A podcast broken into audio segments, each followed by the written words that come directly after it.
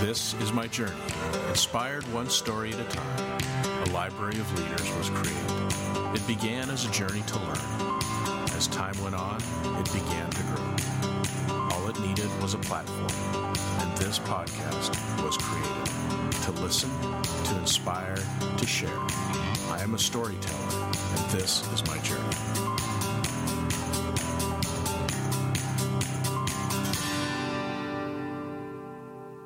Welcome to another episode of Profiles in Leadership. I am your host, Steve Anderson, and today's guest is Mike Horsfield. Mike is just, oh my gosh, Mike is just a passionate guy. He really believes in what he does. He's he gets excited about what he does. He's just one of those guys that you can just feel the vibe coming off him that uh, he's going to do great things in the world. He's been very active in the private practice section of the American Physical Therapy Association. He served on the COVID 19 task force, which did amazing things for private practitioners to try and help them get through this uh, crisis, uh, trying to manage uh, uh com- their companies through this pandemic. And he's also built just an amazing company called Rock Valley Physical Therapy, which is in Iowa and Illinois he's just an amazing leader. He's put together a team that is uh, is incredible. They work so well together. They really enjoy each other, and uh, they are looked at uh, nationally as being one of the the real uh, premier practices in the country, a real gold standard, if you will. And it's because Mike just. Um, you know, you can just feel it. He, he's just got this this heart and this uh, intellect and and uh, putting it all together. And he's just someone that uh, is just very admired throughout the nation. He's also running for the private practice section's president role uh, this fall, so he's looking forward to that. And uh, he just continues to lead his company through tough times in this pandemic. And now, with a little bit of a resurgence of COVID cases in the state of Iowa, he's going to be tested even greater. It's interesting to hear how he kind of has the attitude or, or the uh, the mindset of uh, uh, of I told him he loves a train wreck, you know, where where he just you know he sees something, he steps in, he rolls up his sleeves, he gets excited, and uh, basically he's just a really great leader that people uh, are, are, willing to follow. I've also always been uh, inspired and amazed at Mike's stamina. If you've ever seen him at a national conference. Uh, he's networking all the time. He's talking to everybody. He's sharing ideas. He's getting more ideas. Uh, he'll be up uh, later than most people, uh, networking, doing his thing, and at uh, seven in the morning, he'll be right down back at it, uh, ready to go again. So, just a very energetic, very caring, and a very skilled leader that we have today. So, without further ado, let's just jump right in, and, and I think you'll really enjoy this discussion I had with Mike Horsfield. Mike, welcome back to the program. Great to have you on today. It's good to be back, Steve. Now, uh, let's just talk about, gosh, you know, we're recording this in early September 2020. And uh, gosh, what a last six months it's been. Uh, you know, you're you're leading a, a, large company during a pandemic. Um, tell me about it. What what has, has it been absolutely crazy, or have you, you know, what's what's your experience been? you know, it has an experience. It has been. I guess maybe that's the best way to start, Steve. Um, you know, you you just never you're never prepared for something like that. As far as like you know, it, what, we pulled up our uh, employee manual and our operations plan. We didn't have pandemic response in there, so maybe that's a failure on our part as leadership. But but I think uh, what we what we did have was an amazing team um, that responded to it in ways that I couldn't be more proud of. Um, and I, and I say that from the from the leadership team, uh, obviously that I work really closely with, but throughout the organization, the um, the overwhelming response that we're in this together, and and what do we need to do, and everyone's willingness to make sacrifices, um, uh, was was truly inspiring. And and to be honest with you, I feel bad. I've said this to people, and I feel bad saying it, but I absolutely loved it. Um, yeah, and, and I, I, I, well, I know you well enough to know you. You kind of like a train wreck. You're kind of like a train wreck leader. So uh, tell us about that. What what is it that gets the juices going in that situation? Because I'm not like that. I like I like things uh, calm and cool, and, and this is where it's going. But uh, you you you've had to step up in a crisis for sure. Yeah, it, it, I don't know. I don't. You know, it's just it's how I'm wired. Steve is. I love.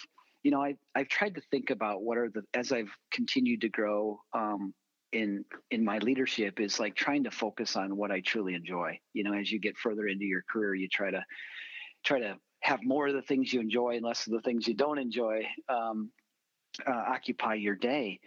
And I think what I really enjoy is answering difficult questions that'll make a difference in people's lives with people that I truly enjoy to do it with. And so when I looked at what happened in this pandemic, like it was it was a really interesting problem. It was a difficult one, one we'd never seen before. And so that gets my juices going right away to kind of say, okay, let's dig into this. Let's let's ask the right questions. And again, the team I have surrounded with me are some of my best friends and, and the people I love most in the world. And so, you know, I, that was already built in um, from the people I see patients with, the team and the executive team. Like, you know, these are these are some great people that I just love doing it. So, I think it's tackling that, and it's part of it. Part of it has to go with, like, as you build an organization and you give up responsibilities and people start doing things better than you do them, like again, it's a little bit of a search for meaning. and do they need me around here anymore?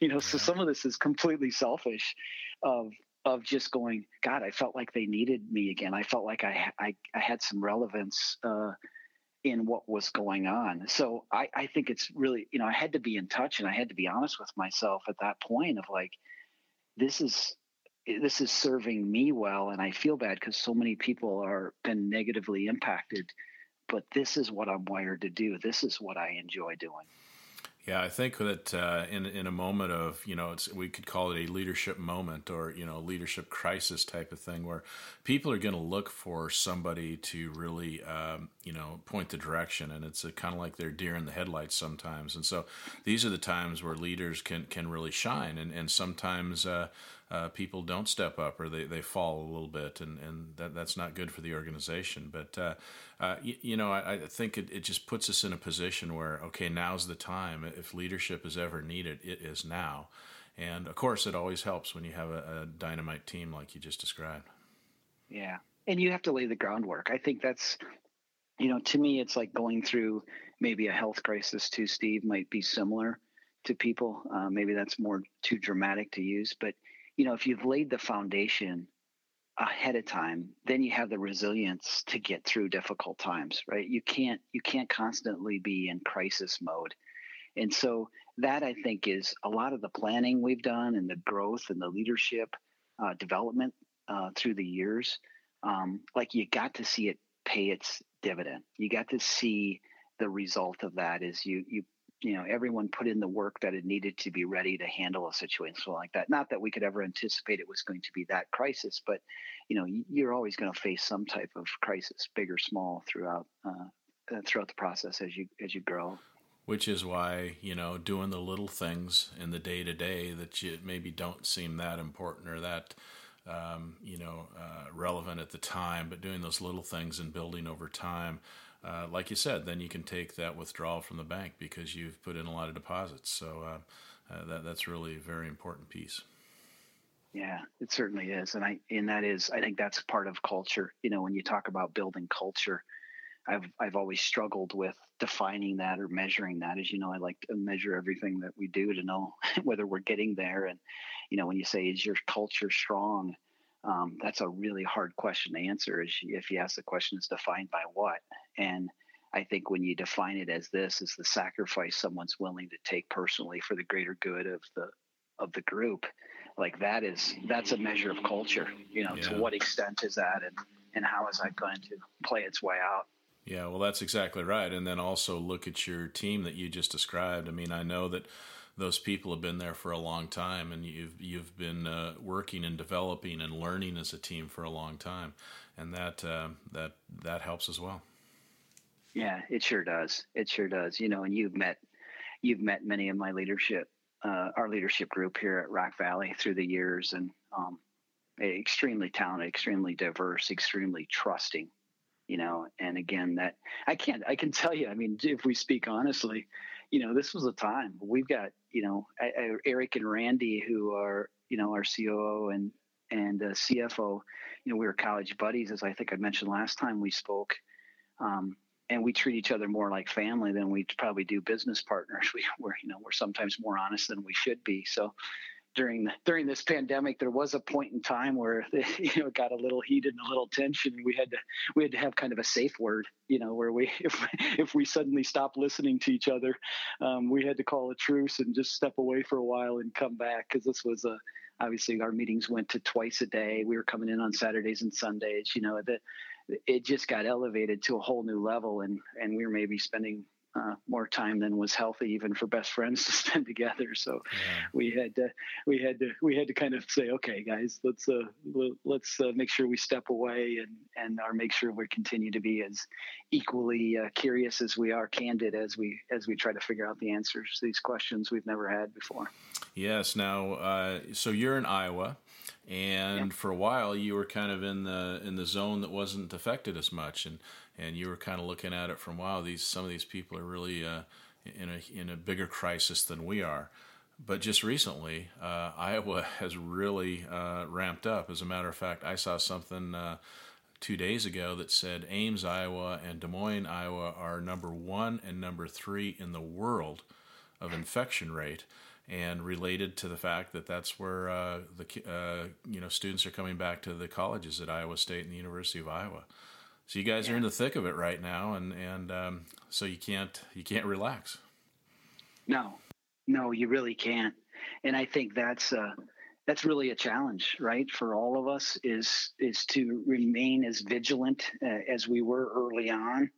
Um, you know now because it's just it is hard. It has been you know I, I, shared with our team do these little videos that i was doing with updates every couple days to start with and they become less frequent. And i use the analogy of a marathon and and you know it was easy to say and it's an easy analogy to do but man uh, as anyone that's run a marathon i'm not one of those crazy people but those people that do marathons will tell you those last 10 miles are hard you know and i don't even know if we're halfway you know we're six months into this i don't know if we're at mile 13 or mile 20, but it starts to get hard. And uh, that's something, you know, our, we have a COVID task or committee in the organization that kind of keeps us up to date and appraised on it and just continues to send out reminders that we can't relax, you know, we can't get sloppy. Um, we've certainly had lots of exposures with um, with team members who have you know uh, been outside of work. We're fortunate not to have any that have occurred you know within the walls right now, but um, you know you just like you said, you you can't stop being vigilant. You can't you can't relax uh, until we get till we get some you know better treatment or a vaccine or whatever the answer might be. And with that said, uh, you know there's still more to go. That that's obvious. But uh, what do you think you did right? Um, you know when when this first hit and uh, you know we were all in in um, no man's land. We didn't know what we were doing or, or how to do it. But uh, what do you think you and your team did right? You know, I think yesterday, Steve, I was meeting with one of our young leaders and I was talking to her about something and and what she shared with me again i think it's better maybe for the people on the outside to tell you what you did right than than your own reflection. But what she shared with me was uh, how transparent we were and how much we just were very clear from the start of here here's our north these are the things we're going to operate on. We're going to look at how do we take care of people and how do we do it safely. And that may change. This information was evolving. And I think that's the hard part. Like, you know, so we changed a lot of things we did early on. If you remember, like masks were, we were told masks weren't good. I, I was trying to get back home from spring break when all this broke out. And I sat at the airport and watched uh, uh, uh you know, someone from American Airlines talk a gentleman out of wearing a mask on the plane home, saying that you know right now the best information is that that causes you to touch your face and may cause increased infection. So, you know, if you remember back to those days, that was some of the early information out there. And again, it's it's I, I don't buy into conspiracy theories. I just think the information was evolving, and as the information evolved, sometimes you got to change your opinion. So for us, the frequent communication with the team I've never done Zoom, you know, I've never done video calls with our team. I don't like to be there talking in front of people all the time. But you know what our team said is mike you have to communicate. It has to come from you. It has to be frequent. It has to be open. It has to be transparent. And as you know that's the only way i know how to lead is by being open and transparent. Sometimes that gets me in a lot of trouble.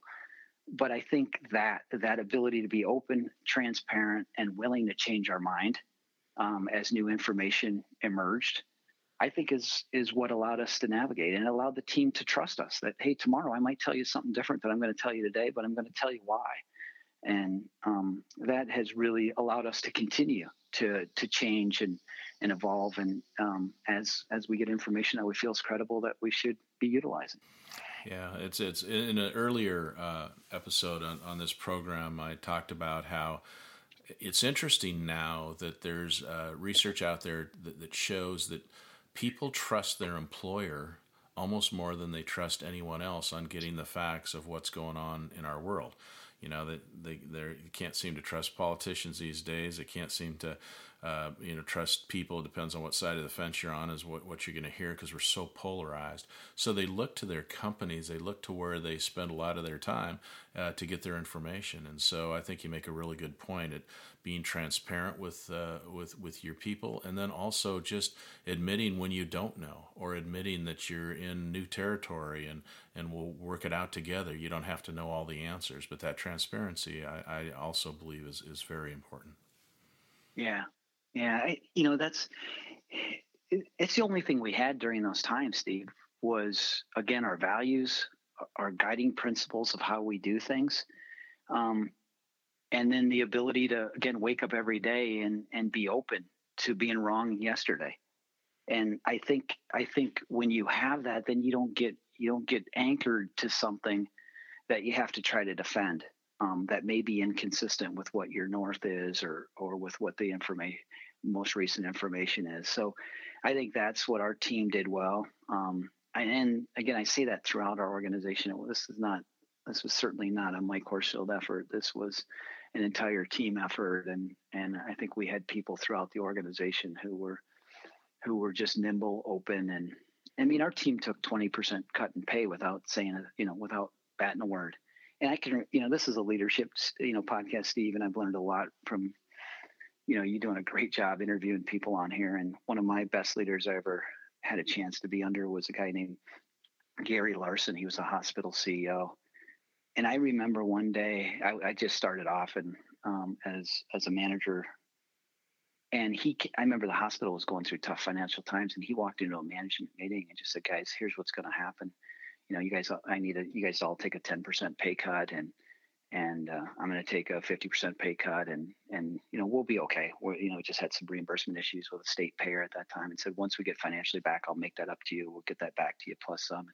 And everybody's like, okay, you know, and just walked out of the room. Like there was like no, like we're in this together. And I remember like watching that and go, man, if I ever get in a position being a leader someday, that's that's what I would love to see with my team. Like that type of of of engagement and, and trust in the leadership. And and again, that was probably one of the, the moments I was most proud of is when I when our team responded that way. I was just I was like, man, that's that's what we've invested in. You know, that's what we've tried to tried to create as an us mentality, um, and it, it, certainly came through. Yeah, trust is a huge word. That's just something that. Uh, you know, we all really need to to embrace and, and develop, and, and when you have that trust, it, it definitely changes your world. Yeah. What are the biggest challenges that you're seeing that your employees are, are living in their lives right now? What are they struggling with the most, and, and how does that affect how you you look at trying to help them? It's really uncertainty, Steve. You know, I think you know bundled up into one you know one whole thing. It's what's tomorrow going to bring. Um, particularly, you know, people with young families right now in the schools. Like you know they start off in one schedule and day one it gets changed because there's an exposure at school and now the kids are gone from a hybrid model to a 100% remote and and they've got childcare issues and and learning issues. Just how am i going to make sure my child you know has the support around them to deal with that? But i think that's the thing people are living in every day is is that uncertainty so again that's what we try to do as a eh, you know, as a coworker of theirs is kind of say, hey, you know, we sent out a survey with all the different scenarios that could be, and just say, hey, if your kids are 100% back in school, what's what's the best work schedule for you? If if it's a hybrid, what's the best?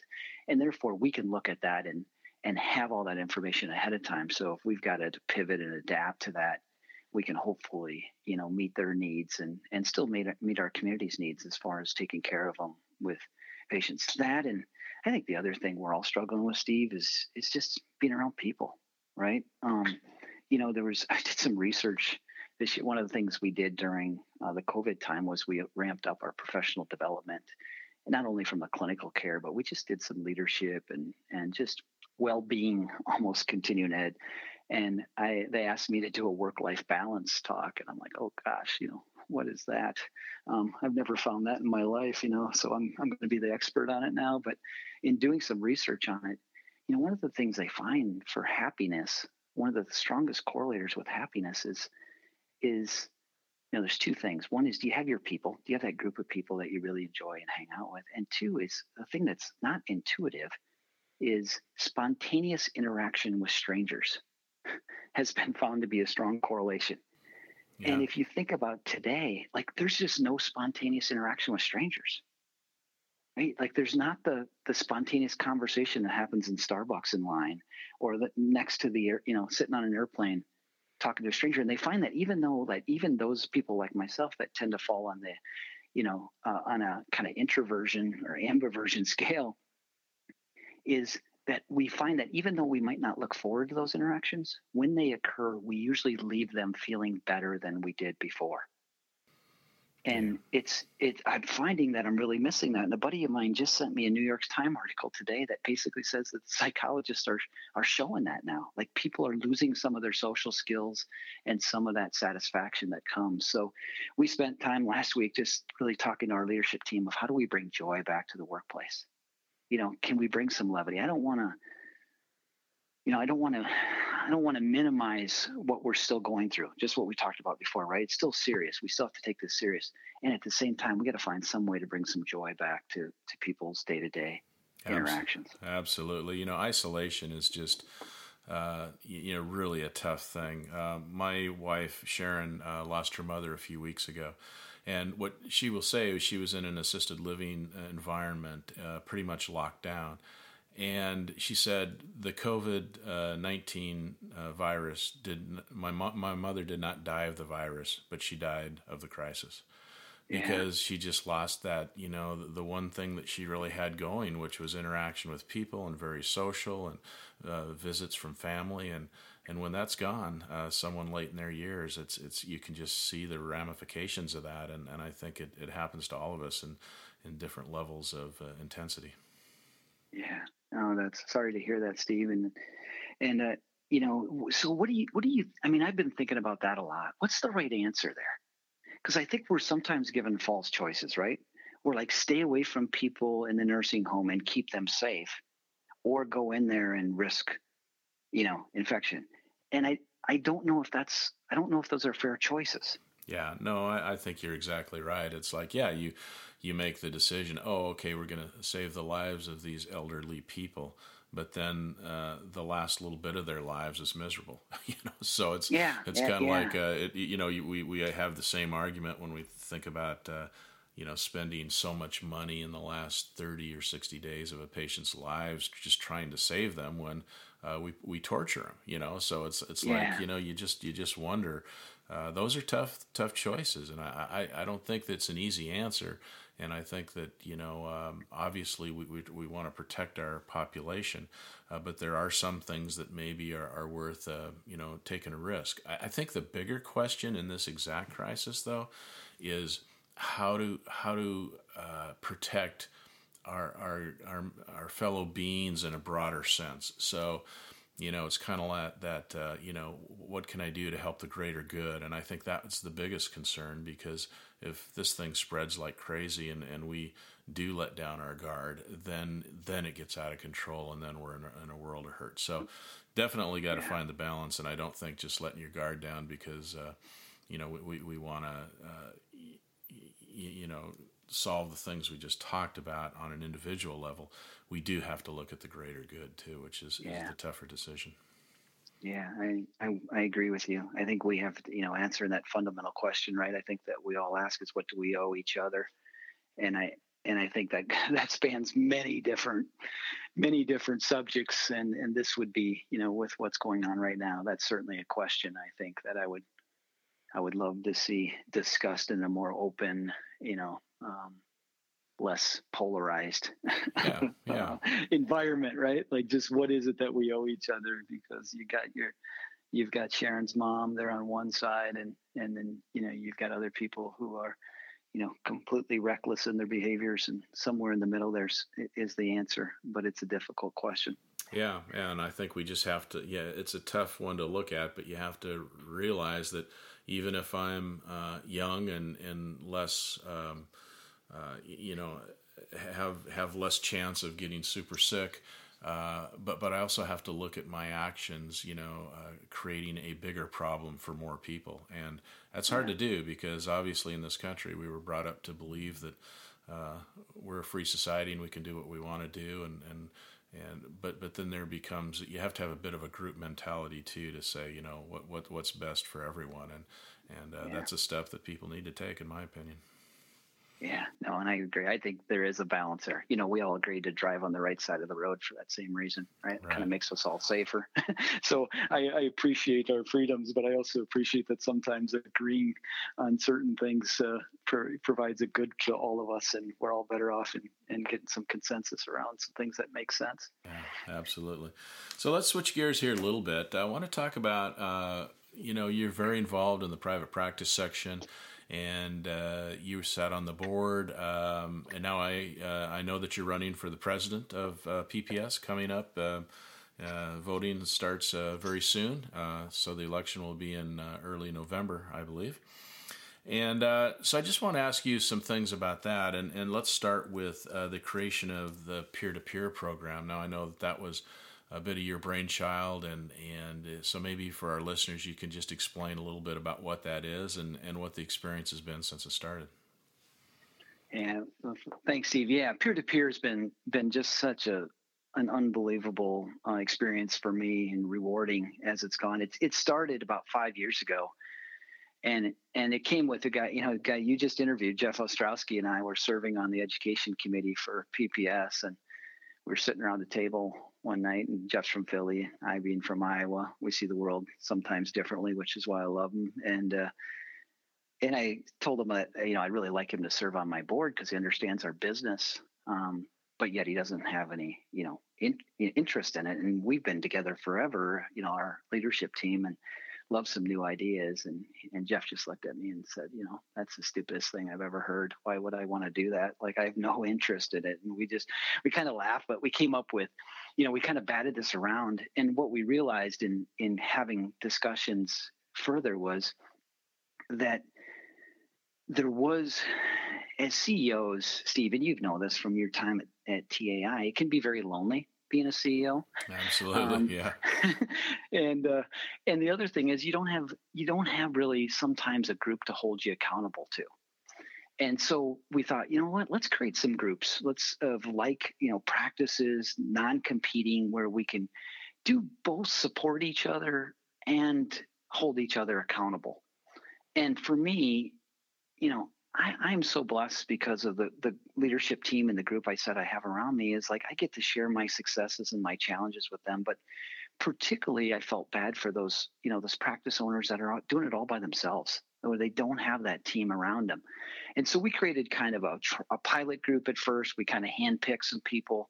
Um, and we brought them together. It was absolutely the right group because that group has really been the brainchild behind the rest of the evolution and the development of of peer to peer. So we started with a pilot group. I think we had two groups of five or six, and now we've expanded. We're getting close to 200, you know, CEOs of uh, of um, practices, uh, big and small, across the country that get together, share with each other. You know, what's keeping them awake at night? Um, what are they What are they really proud of? And and again, eh, you know, Steve, you came on this year, and I'd be curious on on your perspective of kind of what you've seen and um, with peer to peer compared to like some of the other groups I know you've been involved with that are similar mastermind concepts. Yeah, for those who don't know, I came on to the peer to peer program as one of the co facilitators to help the groups uh, continue to evolve and, and hopefully improve. And what I've experienced is is just that, you know, the feeling alone and not feeling like you have all the answers and and how can I uh, really ask the tough questions or how do I get over the imposter syndrome that a lot of leaders have.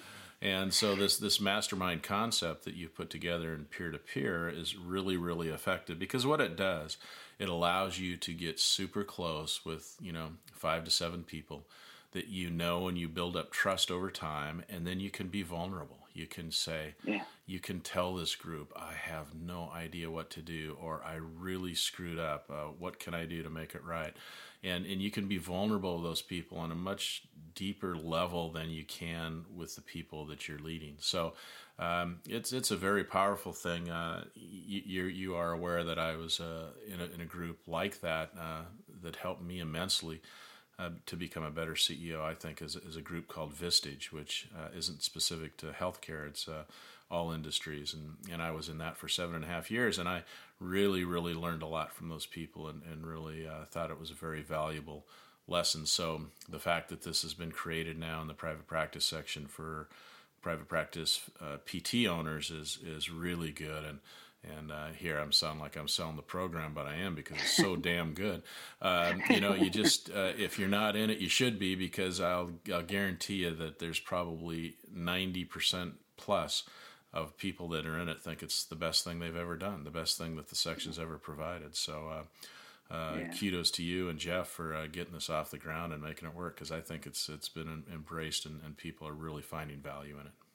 Well, thank you, Steve, and and you know Randy Roush, who was kind of eh, was our first facilitator, um, has really been helpful. Like I said, we've had, had almost too many people to name. Carrie from PPS now helping with the logistics. Um, it's it's been a team effort, like every good um, every good thing that comes about is a is a team effort. But I, I just want to, you know, my my completely biased. Obviously, I've got a pride of authorship here that that I can't overcome, but the, vulnerability that you mentioned. Um, it's the first time for me that I've ever had a group that truly just understood me. And they get you. Like these are people that are doing the same thing you do. So you walk in almost with this immediate connection because you're all living the same life. You all have the same problems. You all under like you immediate under, understand each other. And I think where our group like took the deep dive is initially, you know, you, you don't you want to have a little bit of that false self of yours out there, like, hey, look at how good I am, and look at what I built, and you know, look at all these cool things I'm doing. But where uh, where this thing took a turn for us, for me personally, that was just amazing, is when we really started talking about what we suck at, and and we really bared our souls on like, I'm not good at this, and I struggle at this, and and man, we've we've had tears almost every meeting, and we got such a diverse. I mean, our group is so diverse. I mean, you know, we every type of leader is there, and and that's the thing I can't stress enough. And I learned from this group is there is no one type of best leader. Like these people are all great leaders, and they couldn't be more different in how they lead. And that's so cool to be able to see that, and also to be able to see how everybody's everybody struggles with something, and that's okay. You know, it's okay. You're not going to be perfect with everything, and and uh, you know, it, I, I I could go on and on about what you know how much this group has meant to me um, on the leadership journey, but every leadership lesson carries over to life, right? Absolutely. So yeah. you know, so we talk about that being vulnerable, and you know, if it, I think one of the things that made me I, I read this book called Reboot, um, which somewhere like when you get to the point where you say, "Man, I'm I'm not perfect, but I'm good enough," and I don't say that in a way of complacency, but in a way that you don't have to pretend to be somebody you're not. Then you can really make progress. Right, and that's and then the good groups that you're talking about in peer to peer or any of these mastermind organizations, uh, the BS radar is very strong. So yeah. you know what? If you're BSing somebody, someone just calls you out and say, you know what, that is not who you are. That is not what what what yeah. you, you, need to be saying right now. Be real and you know get you, get get get it together. And, and I think that yeah. being held accountable like that, uh, we can all use some of that uh, reality check once in a while. Oh, amen. Amen. And, and, and I say amen. And I kind of chuckle because, you know, one of the things they called me out is, you know, one of the things for us as a company, we never really ran really hard operations and, you know, and so our financials were always okay, but not great. And, you know, I used to hide behind the, well, I feel guilty. You know, if we make money, I kind of feel guilty about it. And finally the, our guys just called me out like, that's bullshit, Mike. That's your excuse. That's not the reason yeah. be a better leader would you you know yeah. and so so so when you when you've got people that you, you respect that much that that uh, you trust that much to be able to be that honest with you like that's a that's a great that's a great group to have around you yeah absolutely so you know what what do you think the future of private practice PT businesses are? I mean, you run a pretty large organization in, in the private practice world, and and there's a lot of you know one uh, one location sites out there of, of, businesses and and there's a lot in between. And, and then there's some you know big huge corporate ones too. So well what do you think the what do you think the future of, of, of our profession is in this this area?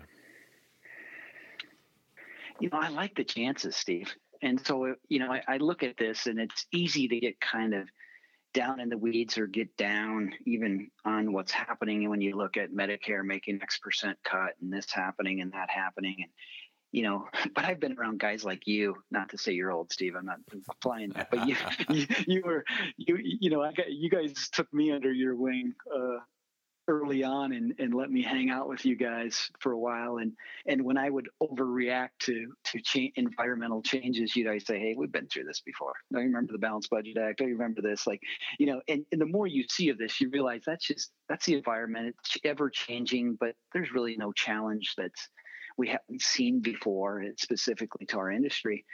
And so I'm optimistic about the future. And one of the reasons, if I just look at that purely economically, like there's a lot of private equity money still coming into our profession, right? private equity can put their money any place. So they still like the future of our of our profession as it relates to business and the viability of a business. Okay. So on that scale, I always use that as my kind of looking up at the flag to see which way the wind's blowing, right? And then you got to bring it down closer to home. And when I bring it down closer to home, through peer to peer and having served kind of on the COVID advisory task force, what you realize is it's really hard. You know, private practices are are it's hard running the business. And and I think that's true of any business, but when you're in a regulated business like we are, where there's lots of rules and they're ever changing, and we're trying to take care of patients, and then we've got all this paperwork and, and rules and regulations, compliance to do on the other side, at some point, you, you know, you, people start asking themselves, like, is it worth it? Right? I, I think most practice owners, you know, PT wise, they get into it because they think there's a better way to take care of people, right? Like that's like, hey, I want to take care of people the way I want to take care of it, and the way I can do that is I can own my own business. And I think, you know, that's how, that's why I've always wanted to be in practice and in a leadership role. Is you know, I, I want to make the rules because I want to do it a certain way, and that's because I want to take care of people the way the right way. Um, so I think it's I think it's getting harder, but I think there's opportunity to make it easier. I think we can make it easier. I think I'm finding in peer to with the, talking to people in peer to peer, helping some um, practices with that as well as the COVID task force. Like we're recreating the wheel a lot, and I think there's, I believe there's some some real advantages of us working together to make it easier for all of us to run our businesses. And we, you know, Rock Valley, we did that with kind of creating Midwest Therapy Network with some of our friends here um, in Iowa. And I can see us just kind of scaling some of those concepts um, such that we, you know, we can spend, we can be as passionate as we want and spend our time during the week, uh, you know, in our businesses, hanging out with our patients and our coworkers. But we got to we got to give practice owners, if we want private practice to survive, we've got to give private practitioners their weekends back with their families. Yeah, so the uh, 80 or 100 hour work week, uh, yeah. you know, isn't sustainable for the long haul. So it's not, it's not sustainable. And, and, you know, I was having a conversation, Steve, you know, we're working on transitioning our company, trying to keep it legacy like you guys have done at TAI. And I was having a conversation with, uh, with a, an ESOP advisor the other day, just that's one of the, the uh, concepts or, or models that we're exploring. And he was talking about dental and a big dental ESOP he worked with, and talking about how the ownership of of dentists isn't the same this generation as the last. You know, every dentist come out 30 years ago owning their own site was expected, right? Like that was just what you did. Um, I don't. We've never had that at PT, but I'd love for us to change that mindset. But again, in order to do that, we've got to make it easier. We've got to make it uh, the barrier to entry easier, um, if that makes sense, um, so that it, it's not quite as quite as hard for people to go out there own their businesses so they can they can kind of make a difference in their community the way they think it should be done. Right, and I think that also goes to what I believe in, which I've always believed in, is this uh, level of collaboration, and you can do it in yeah. a lot of different ways. I mean, you can. Um, you know there's acquisitions and mergers and all those kind of things that, that work for some people and not maybe not for others but at the very least to work together in networks or to work yeah. together um, you know just helping each other be better at what you do and I, and I do think that sometimes we, we get too competitive and, and we don't want to share anything uh, with anybody else and we get that isolation thing that we're talking about uh, before in our own little practice and I don't think that's good for the profession I think the more that we can work together and collaborate in whatever way uh, suits your, your needs the best and your, your community's needs the best I think is, is the way of the future for sure yeah, I couldn't agree more. I think it's, I think it's taken away. You know, Steve. I think the the right model. And I don't know exactly how it all winds out, but again, the people know what their communities need most, right? So again, those decisions that impact that community and how you take care of people, absolutely, those should, things should be done with the information there. It's going to lead to the best decisions. That's my belief all the time. Is like, again, the people closest to the problem usually have the answer if you provide them with the information they need and you trust them. And so that decision making should occur there. But there's a lot of other stuff: the contracting, the credentialing, the just think of the the the policies of uh, procedure. Man, like no one out there, you know, in small town Iowa, saying, "Man, what I really love about running a practice is is every year updating my policy and procedure manual and looking at the new rules and regulations and putting all the edits in my software." Like, right? right. Like, like, like I, I just I don't hear a lot of that um, they say i just really want to take care of my so somehow how can we how can we come together? Um, and i think the private practice section is a great vehicle to come together in a larger scale to take care of some of the stuff so people can really get back to to spending their time with patients. I, I think we you know we talk about payment a lot. I think administrative burdens our greatest threat. Yeah, like no, if, no if, doubt. if, if you put me if you put me in the back room and just let me take care of patients all day, like I can make this work right? But you you make me spend in you know 30 you know if i have to spend 15 minutes for every 30 minute uh, administrative burden for every 30 minutes i spend with a patient like i can't make that work for very long. Um, or i don't end up with another part you know balanced life. And so i think that's where the opportunity lies. Um, and i i just I, you know one of the questions we ask here at rock valley all the time steve is how do we make it easier to take better care of more people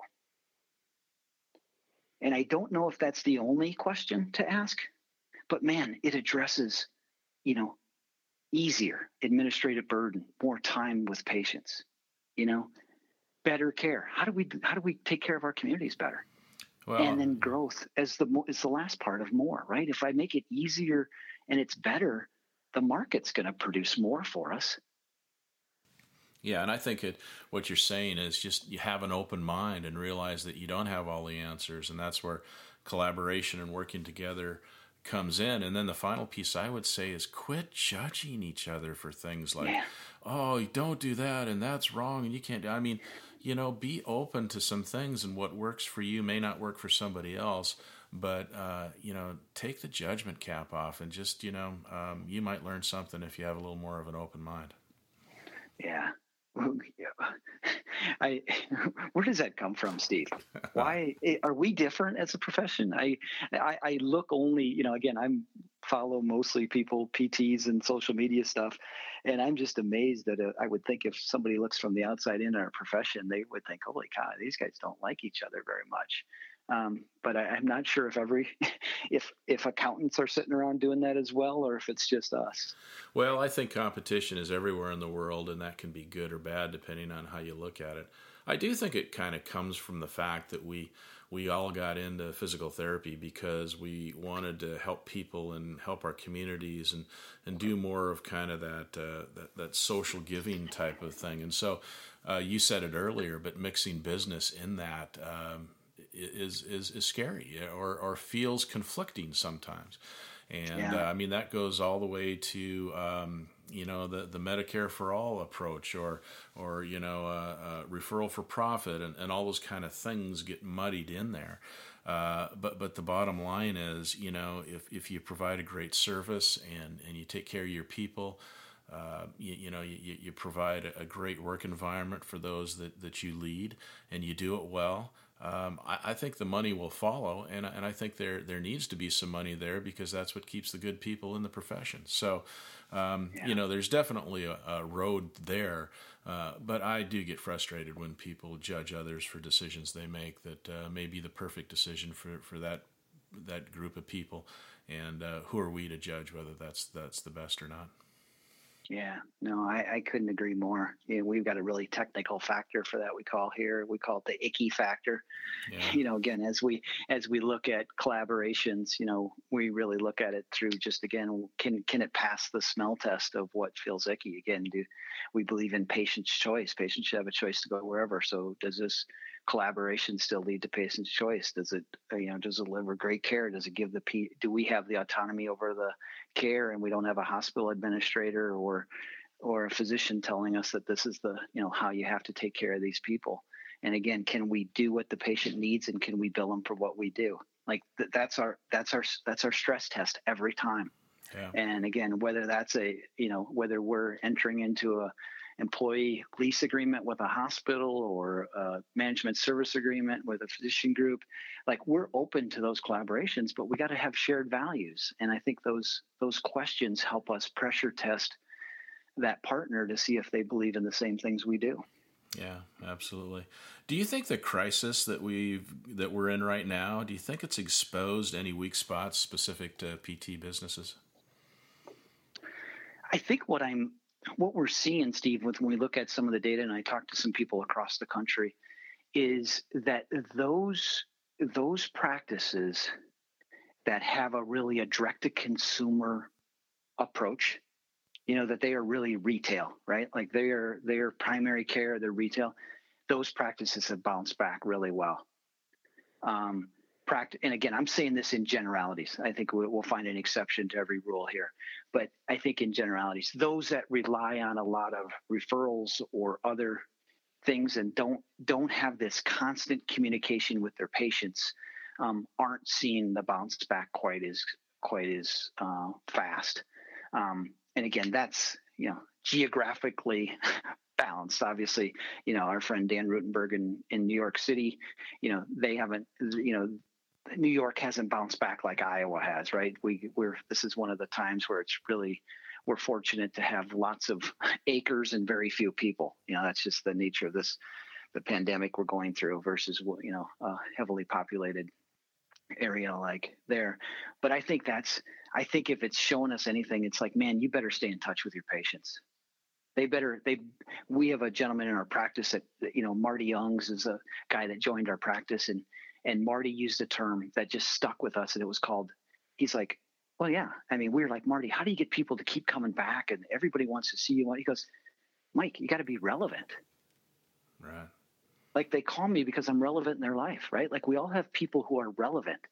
Like, hey, something, my car's making a noise. Who are you going to call? Well, I've got Paul, you know, Paul, my mechanic. I'll call him and say, Hey, Paul, this is making a noise, right? If so, your PT has to be that first person when something, when your, your body starts doing something that you don't like, that you go, you know what, I, I better call, you know, I better call Susie. She's, she's my relevant person when it comes to this.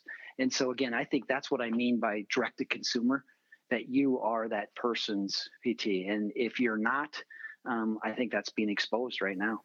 I heard a great story uh, relating to that uh, during this crisis where, and you may know who it is, but uh, somebody just decided, geez, we've got a lot of staff and we're really slow because it's, it's basically been shut down. So they just started calling patients on their past patient list, and basically just said, "How you doing? Uh, are you moving? You know, this is a time when you're stuck inside, so we want to make sure you keep moving. Is there anything we can do? And then they even went so far as to say, "Do you need groceries? We'll go get you some groceries.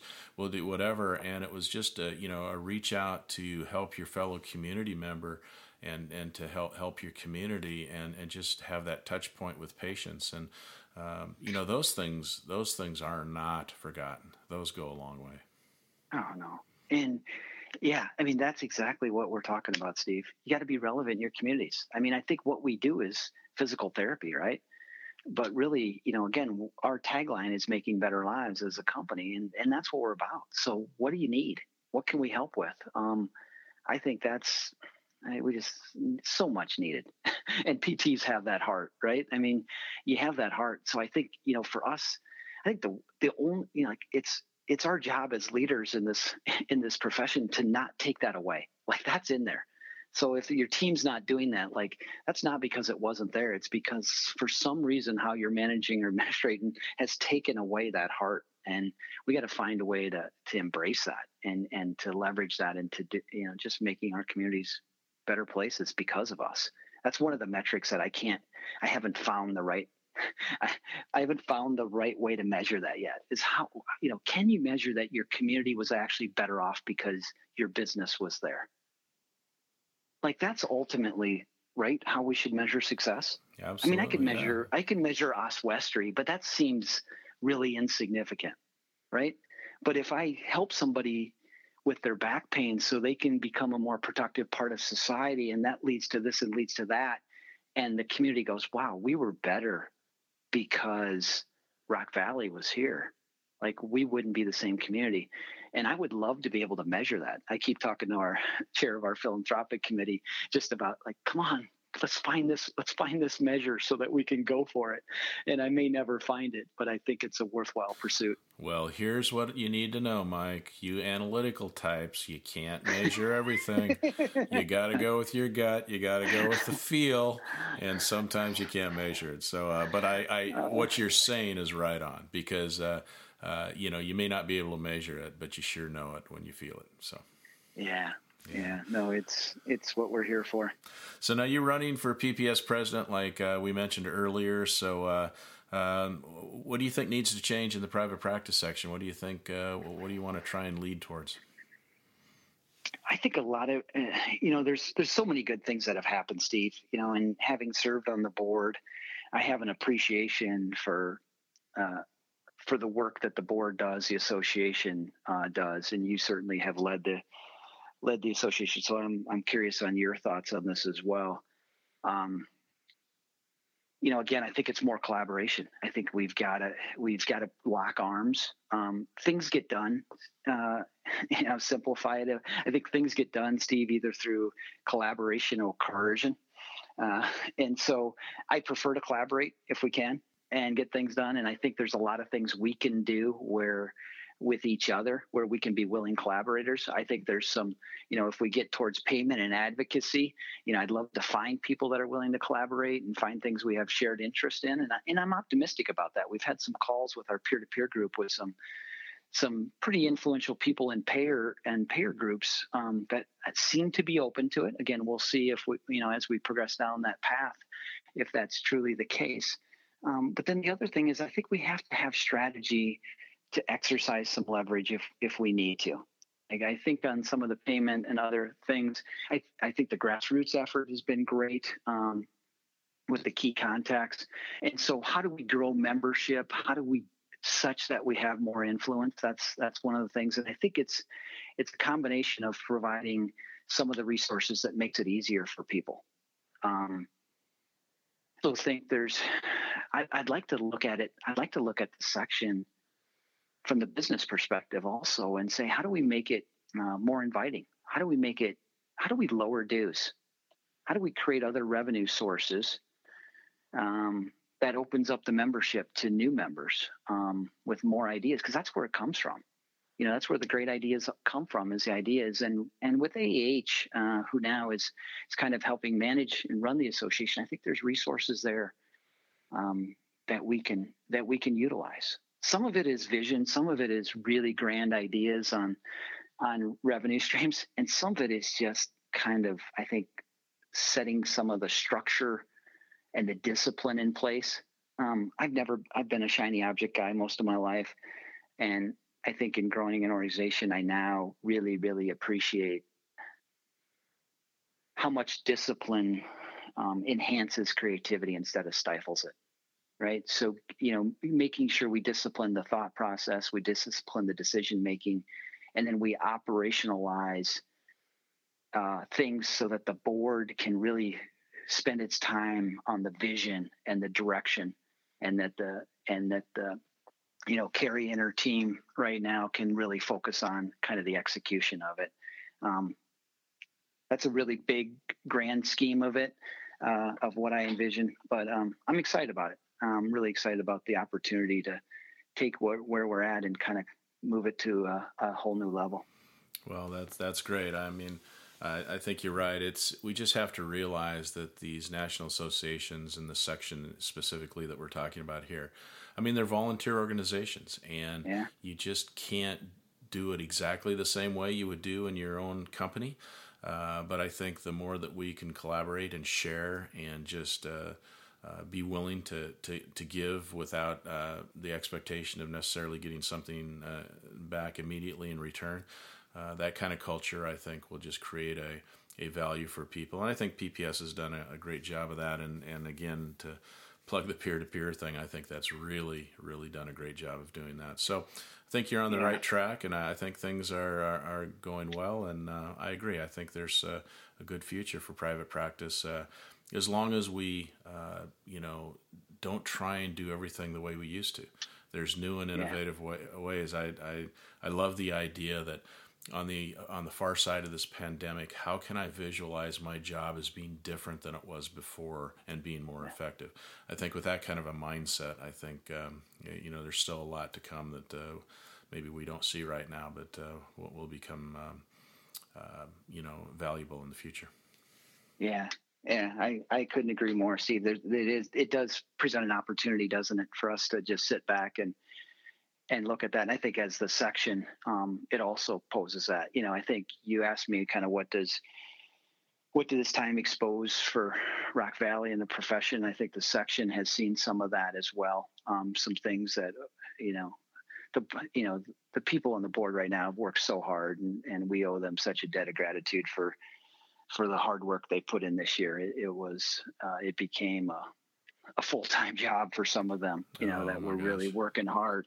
And so I think that's one of the things that again it exposes how do you how do you create the infrastructure and the system such that if there is trial and tribulation in the future, it doesn't uh, it doesn't demand so much out of the volunteers, and at the same time that man, you, you want the volunteers functioning at the top of their capacity, right? These are ta- this is a talented group of people that serve on the board, and and you want them spending their time solving those interesting problems I talked about and not in the weeds doing you know the work and I think that's where the partnership with AH and and the board and and you just get that ground set so that year after year new ideas can enter through the through the election of the board members and and we can just continue to kind of move towards that bright future that you that both you and I believe there is for our profession. Yeah, and, and I think uh, I should just give a plug for PPS here too. As a member, uh, what the task force did and what the board did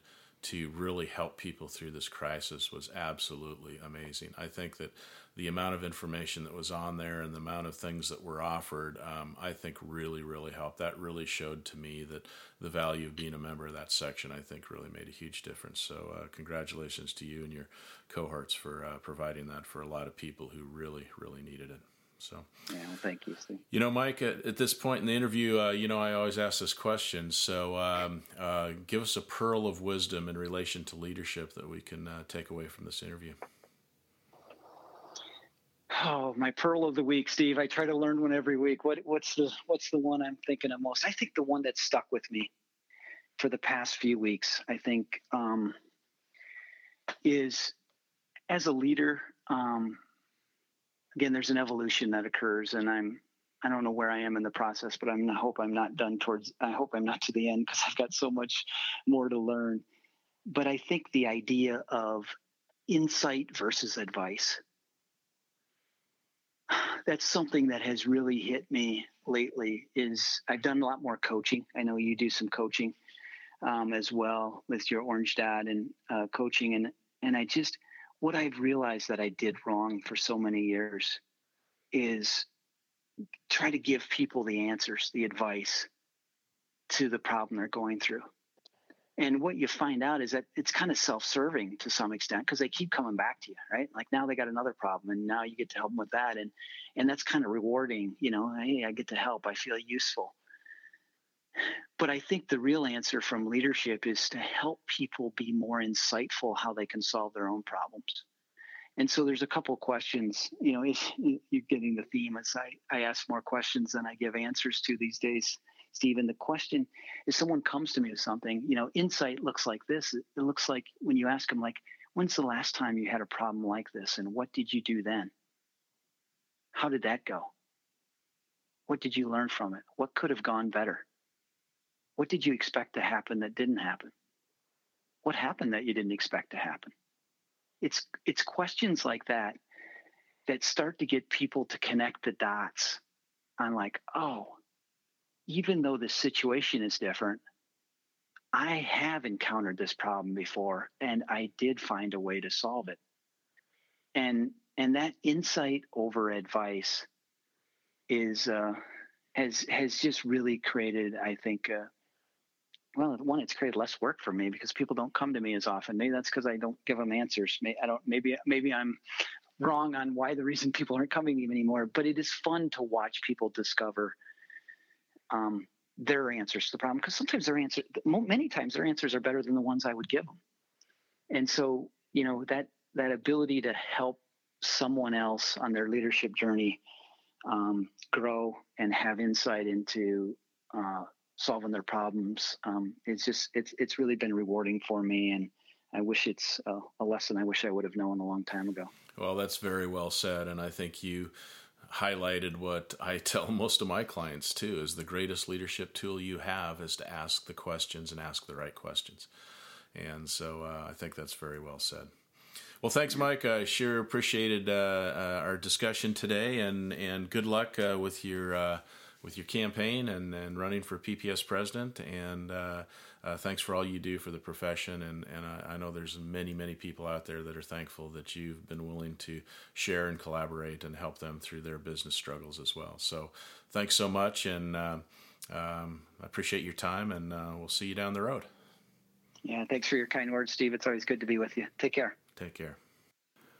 Thank you for listening to another episode of Profiles in Leadership. To listen to all my interviews, subscribe to Profiles in Leadership with Steve Anderson on Apple Podcasts, iTunes, and many other popular podcast platforms. Some of these interviews are on video, and you can search YouTube for Profiles in Leadership with Steve Anderson. You can also access the entire library of interviews on my website, orange.coaching.com, and that is orange, the word, coaching.com, and go to the Media Center and click on Podcasts or Video Gallery. You can also enter the website from pilpodcast.com.